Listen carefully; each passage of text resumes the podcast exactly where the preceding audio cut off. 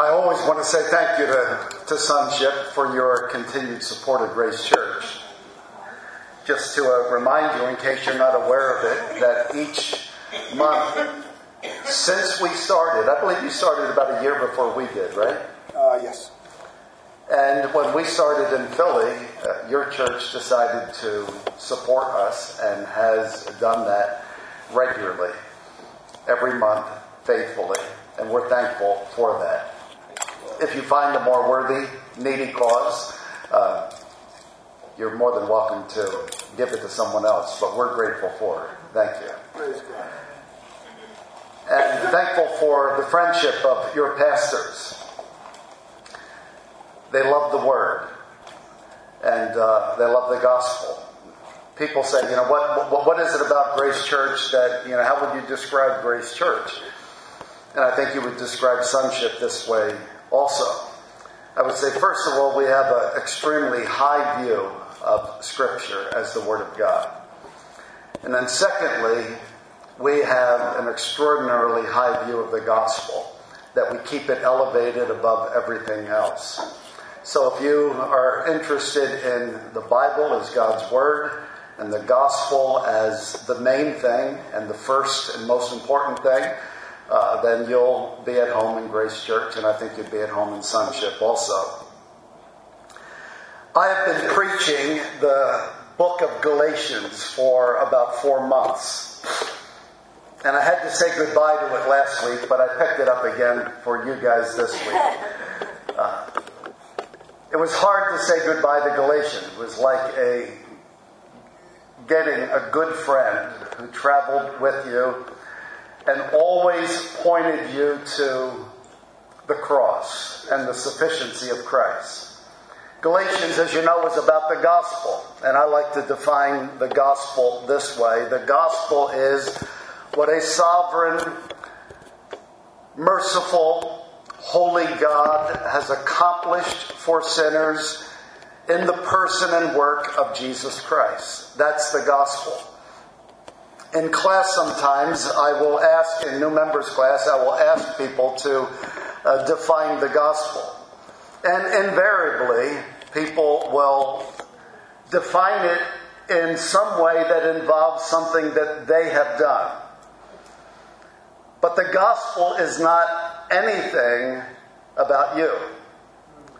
It's about what a sovereign, holy, and merciful God has accomplished for sinners in the person and work of Jesus Christ. It's all about what God has done in Christ. That's the good news. You and I can never be the good news. We are too flawed. We fail too often. We are too imperfect. The good news is that God has done it in Christ. So Galatians is about the gospel. It's about setting forth some clear contrast between grace and the law, between faith and works, between self righteousness and God's righteousness, between self indulgence and being satisfied in God. It's a wonderful book.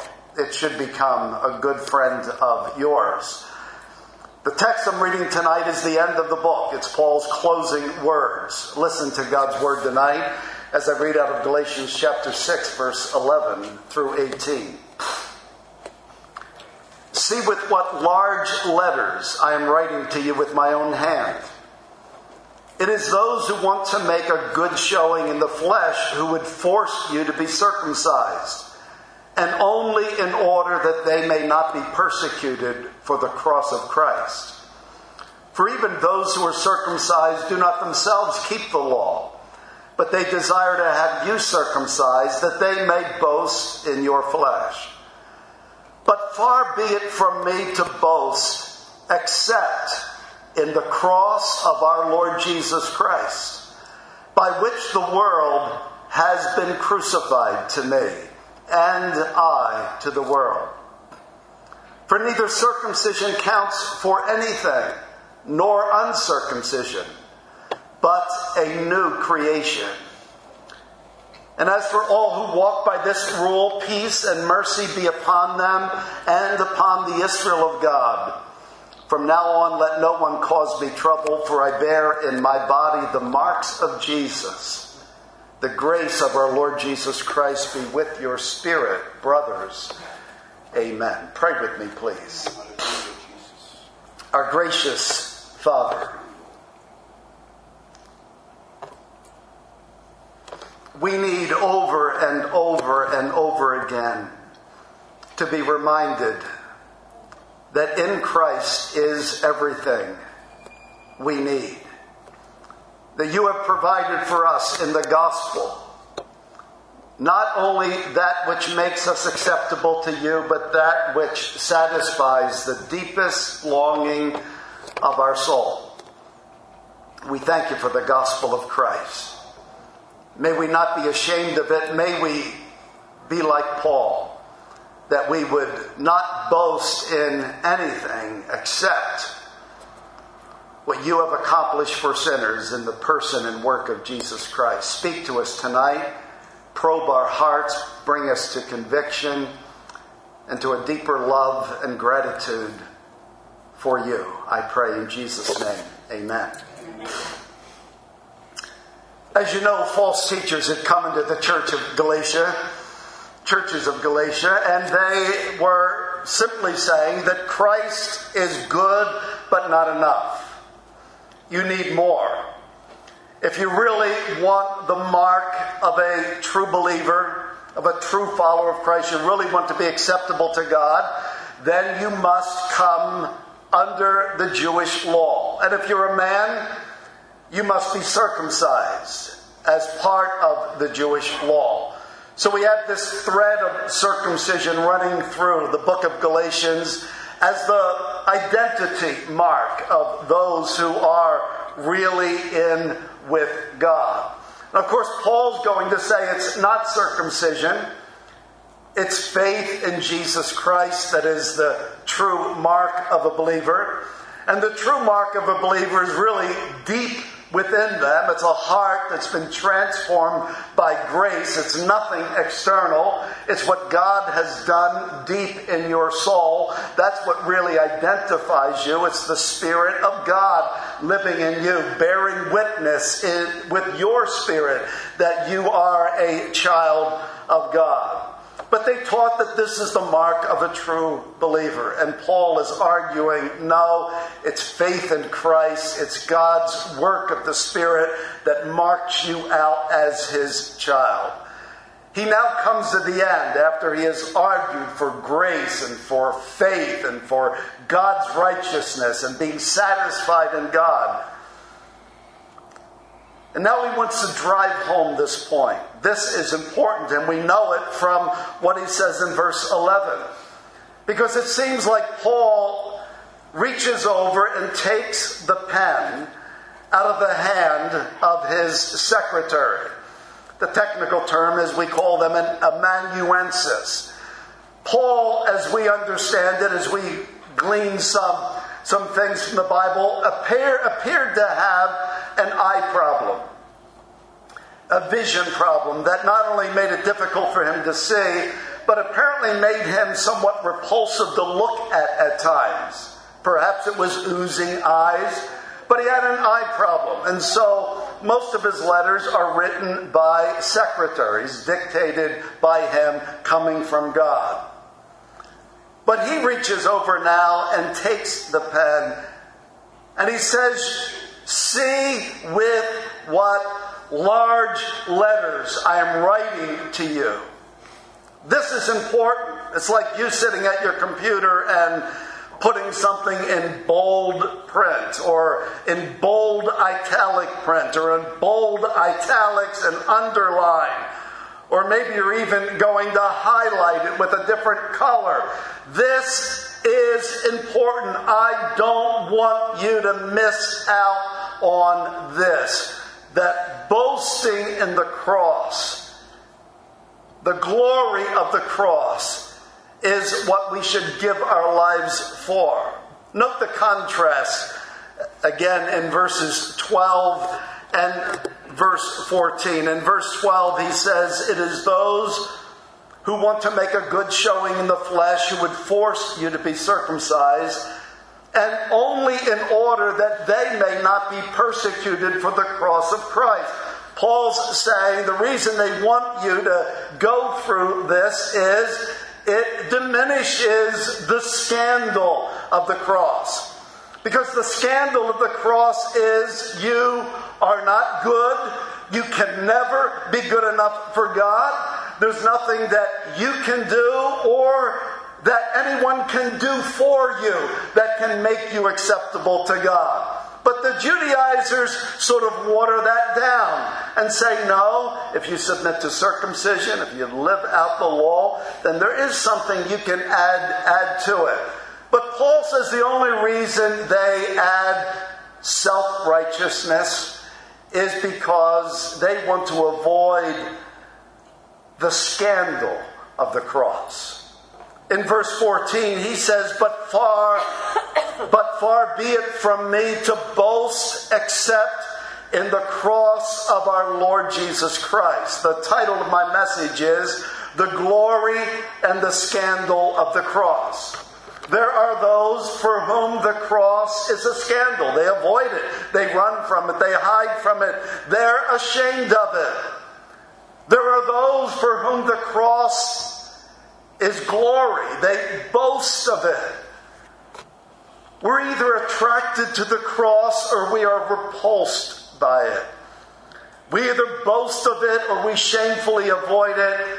If we love Christ, we bear its reproach. If we fear men, we avoid the scandal of the cross. The hymn writer who wrote The Old Rugged Cross captured the idea of glory and scandal. Many of you are familiar with these words. On a hill far away stood an old rugged cross, the emblem of suffering and shame. And I love that old cross where the dearest and best for a world of lost sinners was slain an emblem of suffering and shame, the scandal of the cross to many.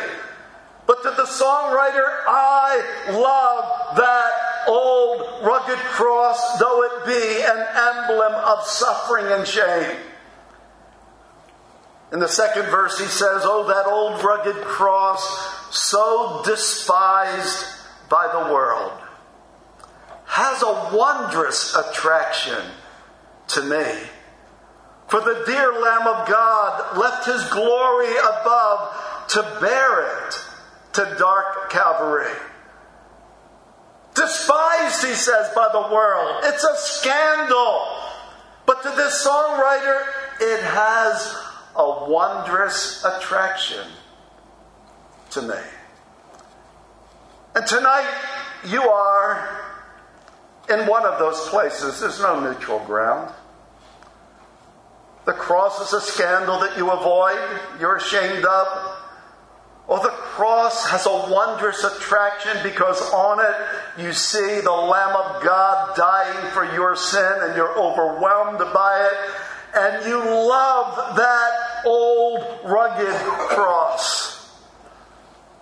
So tonight, out of our text, I want to answer the question more definitively, why is the cross of Jesus Christ an object of both glory and scandal?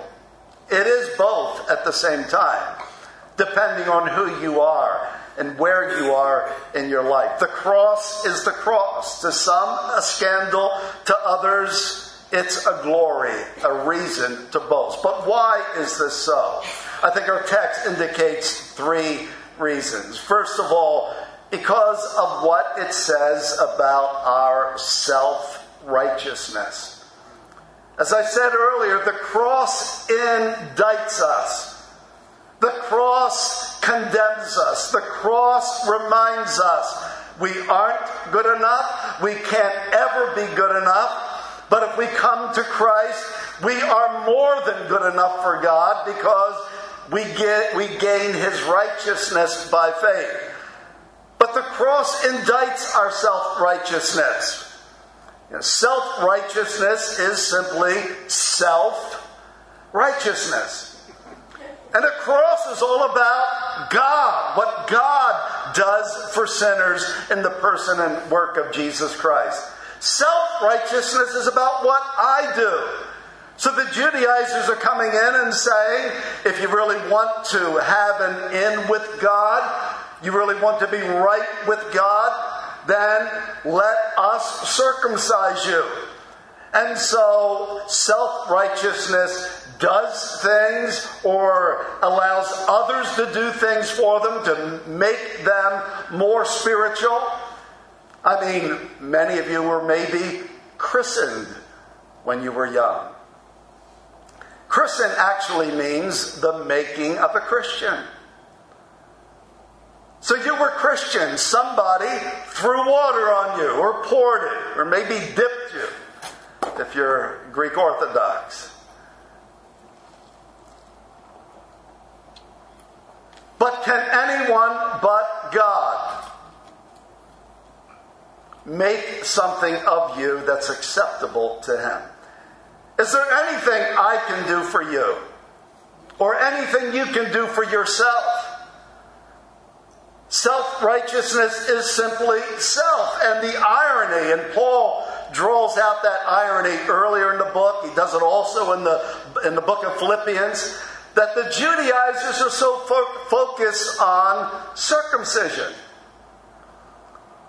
That this is the mark of a believer. Now, I don't, I don't need to develop that irony too much, but Paul sort of euphemistically talks about it in Philippians 3 when he talking of the Judaizers, he says their God is their belly, meaning this growing part of their body, and their glory is their shame, the part of your body as a man that you should not expose. This is circumcision. Is it really that mark of a believer? Earlier, Paul said in Galatians, he said, if you think that cutting off a piece of skin somehow makes you more acceptable to God, then keep cutting. Keep cutting. Some would say he meant castrate yourself, if that's really. Is there anything you can do? Is there any masochistic act that you can perform is there any act of self denial or sacrifice? What can you do to earn God's favor? The cross stands up and says, There is no other way. If there could be, then God's Son wouldn't be hanging there bleeding and bearing your sin. As he said earlier, if righteousness comes by the law, then Christ died for nothing. And God will not waste the death of his son for sinners by letting people who think they're good to get into heaven. There is no other way but Jesus, but the cross. The cross indicts our self righteousness. It indicts our desire for human boasting.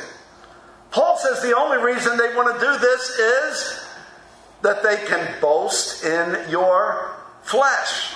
Again, ironical that they would boast in that. Hey, we circumcised 10 people today. Now they're right with God. But the point is, self righteousness becomes a place for boasting. But Corinthians tells us God chose the foolish things of this world and the weak things of this world so that no man would boast in his presence, but that he makes unto us Christ as our righteousness and our sanctification and our redemption. God has planned it in such a way that Jesus becomes everything, and the cross is a scandal to anyone who wants to present themselves as deserving before God. The cross indicts our self righteousness. Self righteousness is only external. And the cross isn't about externalism. The cross isn't simply about changing your behavior. The cross is about changing you. We're good at externalism. Even as evangelical Christians, we get pretty skilled at externalism. And we soon forget what it is to have a heart that's repentant and broken before God and in need of grace. We know that we can go to church and we can sing and we can praise and we can testify and we can give, all of which we ought to do, but that is not Christianity. That is the effect of the gospel in our life. That is not the gospel. That is not the means of salvation. The gospel is about what God does for sinners and the person and work of Jesus Christ and how he affects our hearts with that gospel transforming us. The cross indicts our externalism, our self righteous externalism. It indicts our hypocrisy. Self righteousness often justifies and excuses sin in one area because I'm good in another area. Paul says, even those who are circumcised do not themselves keep the law. They simply say, We have this mark of a believer. And so they boast in one thing and diminish their failure in other things. And self righteous people have to do that. They have to excuse or minimize sin in their life because they want to be portrayed as good and righteous, but they know they're not. They know they've done some good things, they've practiced some good deeds, but they also know the depths of their own heart. And so they hide their sin. Well, the cross indicts hypocrisy because it cuts deep to the heart. The cross is a scandal to the self righteous, very simply because it declares that regardless of how good you may think you are or how much good you have done, God says you are bad. And so bad that the only way you can be forgiven is if God Himself rescues you, and the only way God can rescue you is for God to become man, and for God to bear your sin, and for God the Son to bleed and die a death on the cross that you deserve. The cross indicts self righteousness, and so it is a scandal to do gooders. That's why liberal churches early in the 20th century went through their hymn books and took out songs about the blood. They didn't want to talk about the cross, about this atoning work of Jesus Christ, because it indicts our sense of goodness. And there's something within us that tells us we can be good enough. We can make life and find life on our own. And the cross stands there declaring, no, you can never be good enough. But don't worry about it. Because God can make you more than good enough for Him through the death and resurrection of His Son. The cross is a scandal to the self righteous, but it's a reason to boast to glory, as the King James says. A reason to boast for those who know they're not righteous.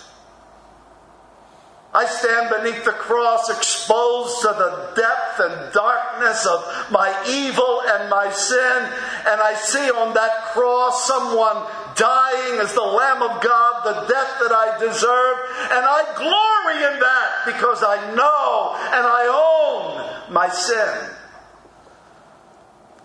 But if you don't own your sin and know your sin and confess your sin and live with a heart of repentance for your sin, then you won't boast in the cross because the cross reminds us God did this because you so desperately needed it. The cross is an object of both glory and scandal. It's a scandal because it indicts our self righteousness. Secondly, because of what the cross says about the world. Again, Paul's famous words. The, the cross by which the world is crucified to me, and I am crucified to the world. By world, Paul means unredeemed creation. What is the world? He's not simply talking about the material universe. He's talking about everything that exists outside of the rule of Jesus Christ. Unredeemed creation. It's people and places and things and systems and ideas that all reject the lordship of Christ. It's unredeemed creation. Or, as one author said, it's everything outside of Christ in which man seeks his glory and puts his trust. If you don't know Jesus, then you look at the world as a God, as having some power to give you what you desire in life, whether it's significance or happiness or security. You look at the world as having the means to make you what you want to be, give you that peace, that hope, that, that joy that you're missing in life. And by world, it can, it can just as well be a world of religious activity, or it can be a world of self indulgence it is that entire sphere that is apart from the rule of Christ. And the cross is a scandal to those who love the world. Because the world is my life. I mean, I need to go places. I need to have things. I need to experience. I need to have this relationship. I need this money. I must have this job. If I will be happy in life, I need this. And so we love the world because we believe that it has something to meet our deepest longings and our desires. But Paul says, when I look at the cross of Jesus Christ, the world is crucified to me. The world's nothing but a corpse. It has no life or power to offer me. A few weeks ago, I sat in a, a police chaplain's meeting in Philadelphia, and the uh, officer that was standing in for the captain that day uh, strikingly began asking for prayer. And uh, he shared his heart, almost with tears. And he said in so many words that for the past few months he's really been struggling with depression. He needs prayer. Would you pray for me? He said, My dog died. I had this dog for 14 years, and my dog was my life, his exact words. And he talked a little bit more, and then he came back again and he said, My dog was my life. Now, I don't want to diminish or demean him in any way because my heart went out to him. I think it's sad when anything or anyone but Jesus becomes your life. I mean, I love dogs. Our kids all grew up with Doberman pinschers, a real dog. and it was a sad day when I had to take him to a vet after having lived with us for many years and have him put to sleep. That was a sad day. But Sam wasn't my life. Life went on in Jesus what is of true and ultimate value went on.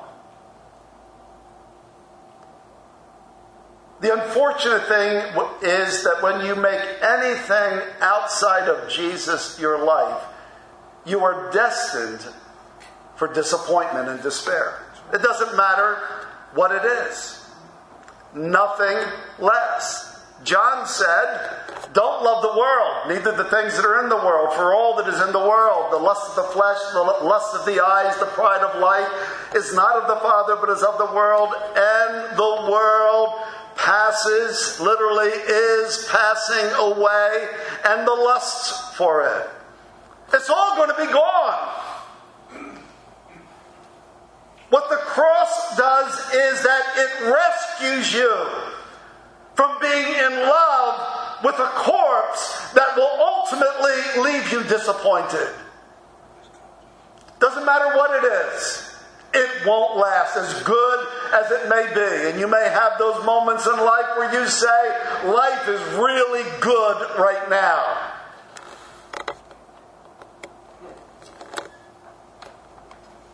But it won't always be that way.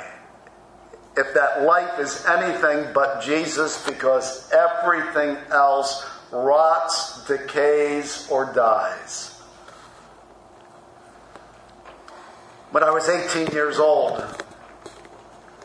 I was working, had a little bit of money, wanted my first car. So I went and shopped around, and found uh, either a 58 or 59, or 58 or 59 Corvette, red and white, convertible, four on the floor, white seats, leather seats. I wanted that car badly. So I put money down on it.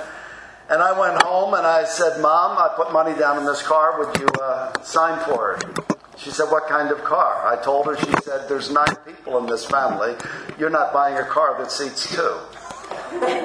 so, change of plans, I went back and I found a 1968 Chevelle Super Sport. Canary yellow, black top, mag wheels, fat tires, dual exhausts, four on the floor bucket seats. Man, could I burn rubber in that thing. And in Feltonville in North Philly, I was hot stuff. I had this hot car. It was a, a magnet.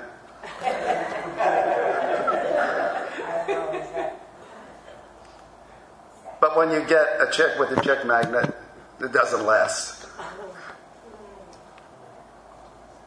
Where's that car today? That car that boosted my ego and made me something.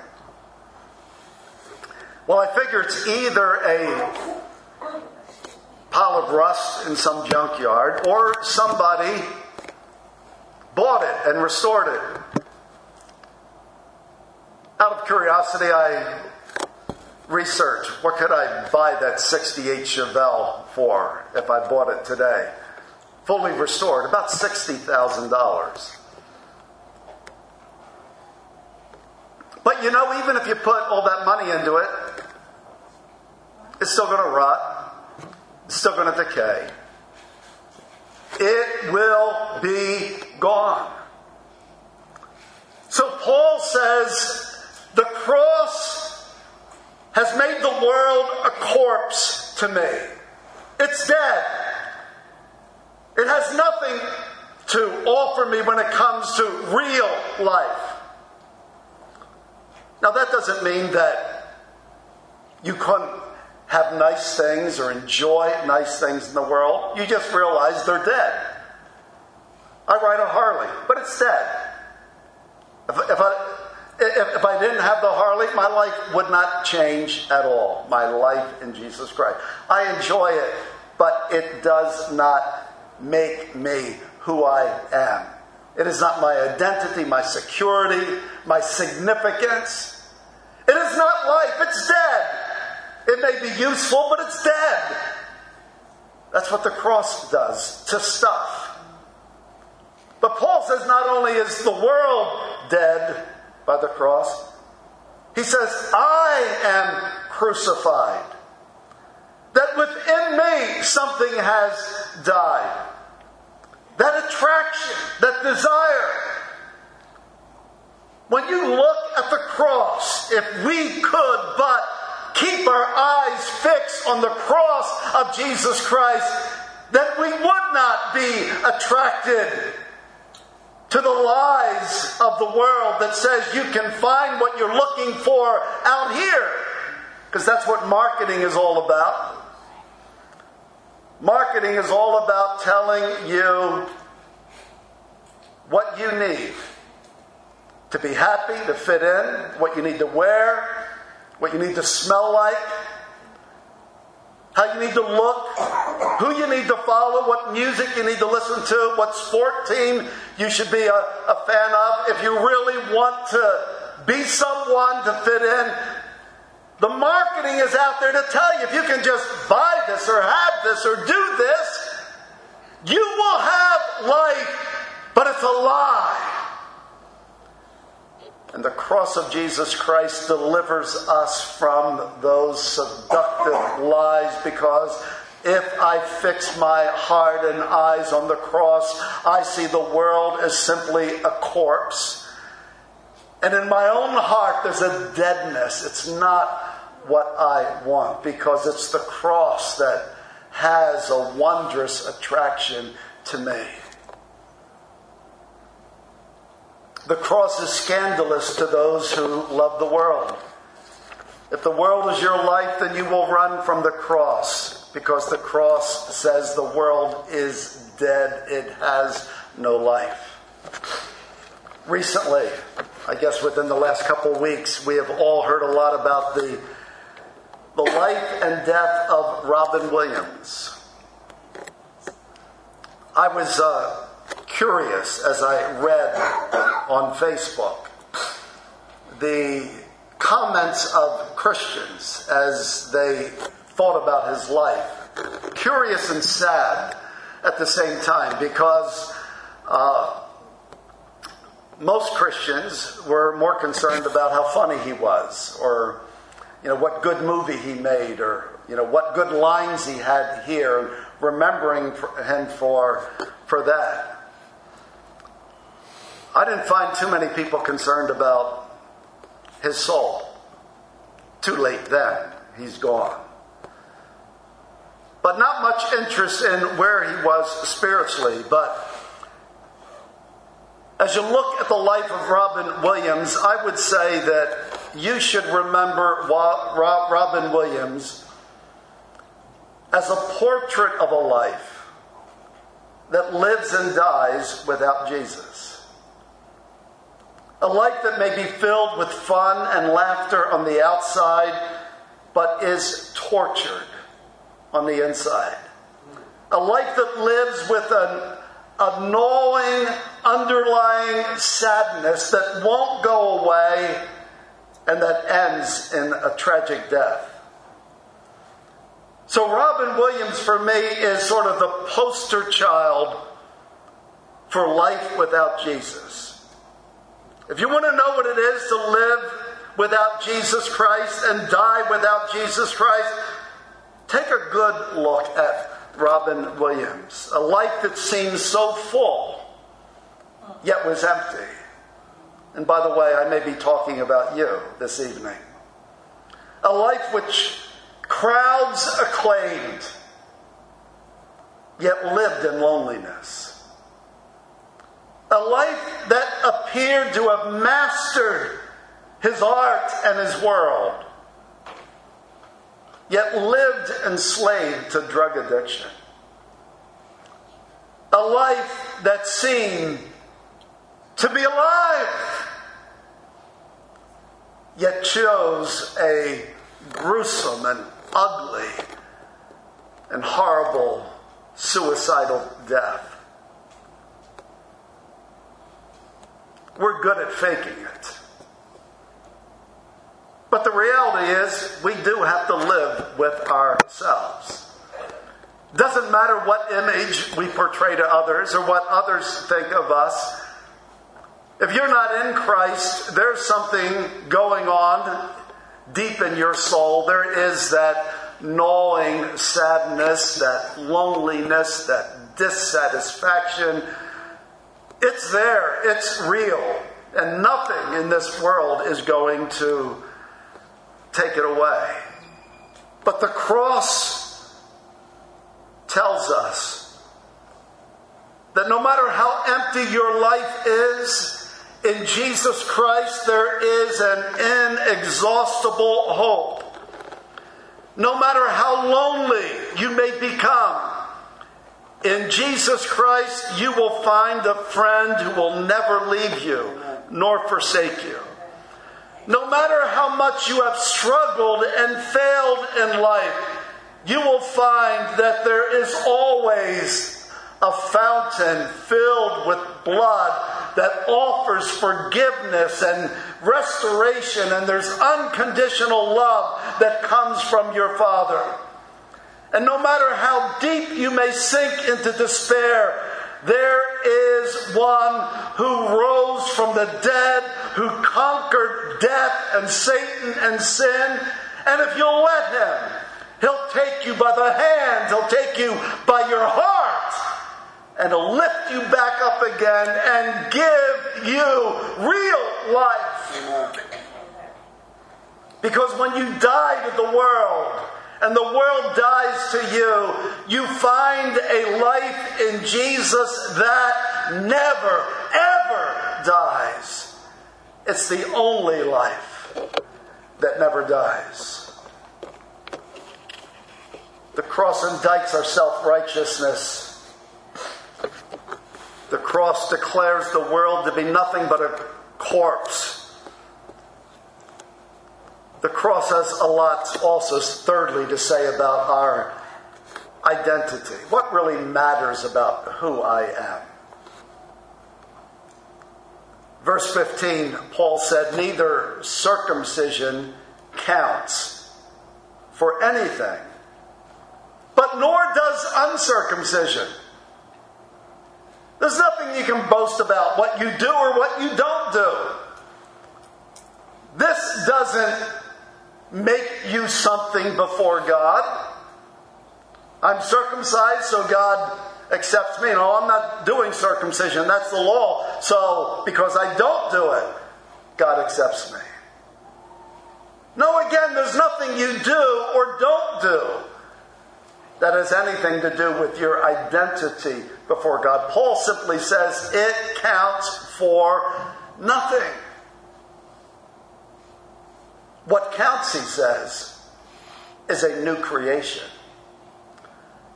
What counts is what God does for you in Christ, because what God does for you in Christ is He makes you a part of Jesus' eternal family instead of just a part of Adam's family that is destined for death and destruction. Because if any man is in Christ, he is a new creation. This is who we are. We belong to a new world, a new family, the family of God. My identity is God has made me new in Christ, and that's all that matters. Any other identity that someone may create for you, you can get the Botox, the facelifts, you know, you, you, you can get, be recreated a hundred times. Paul says it means nothing. Nothing at all. We live in a society of recreating identities, people trying to find out who am I? Well, apart from Christ, you're a sinner in desperate need of grace and on a futile search for happiness. You will never find it. That's who you are. Doesn't matter what you do, doesn't matter how you change your identity, whether you become self righteous or self indulgent, you will not find what your soul craves until you come to Jesus Christ, until God makes you his new creation. This is what counts. And if you know this, Paul says, if this is the rule of your life, that what really counts is what God has done for me in Christ, then you live with peace and mercy upon you. Then you live knowing that you are the true people of God, the true Israel of God. You are the ones, not not those who have submitted to circumcision in the flesh in order to make themselves acceptable to God. No, the true Israel of God is the, are the ones whom God makes new through the gospel of Jesus Christ.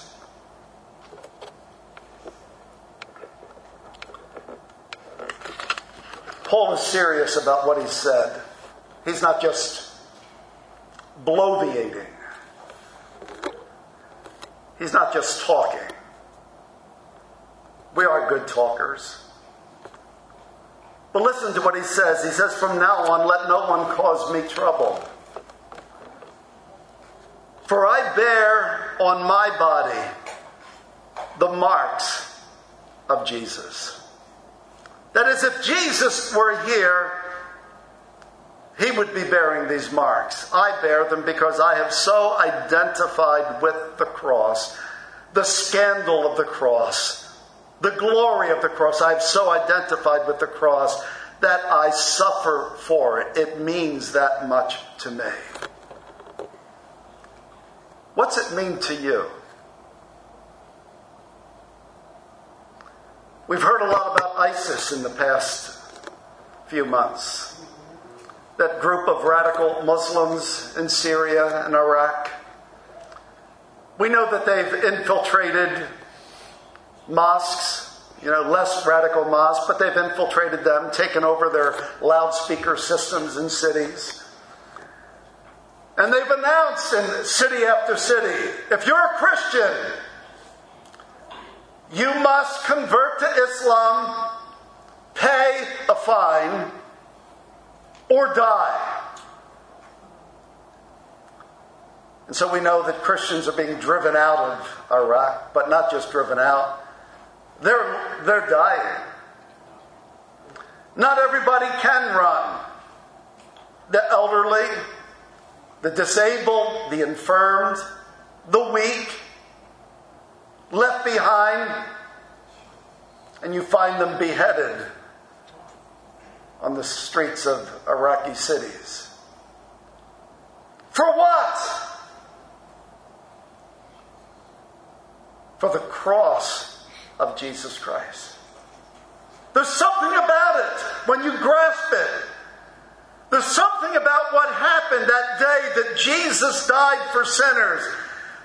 That when God does a work in my heart that helps me to see that He died for me. This glory of the cross, though despised by the world, has a wondrous attraction for me. And I love that old cross where the dearest and best for a world of lost sinners was slain. Where will you live? Avoiding the scandal of the cross? or with a heart broken before God and humbled before God, seeing the wondrous attraction of the cross. That old camp song that we used to sing I have decided to follow Jesus. I have decided to follow Jesus. I have decided to follow Jesus. No turning back, no turning back. The world behind me, the cross before me. The world behind me, the cross before me. The world behind me, the cross before me. No turning back. No turning back. Let's pray together, shall we? Father, though it hurts, though it's painful at times, to look at the cross and have it indict our self righteousness Though it's painful to look at the cross and know that it condemns the false lies and promises that the world offers us. Though it hurts, we thank you for that pain of conviction that shows us our deep need of your grace. And I pray tonight if there is someone here that needs to taste your grace, a Robin Williams who maybe on the outside seems to have it all together, but on the inside is on the brink of death. God, save someone tonight, I pray, for Jesus' sake. Amen.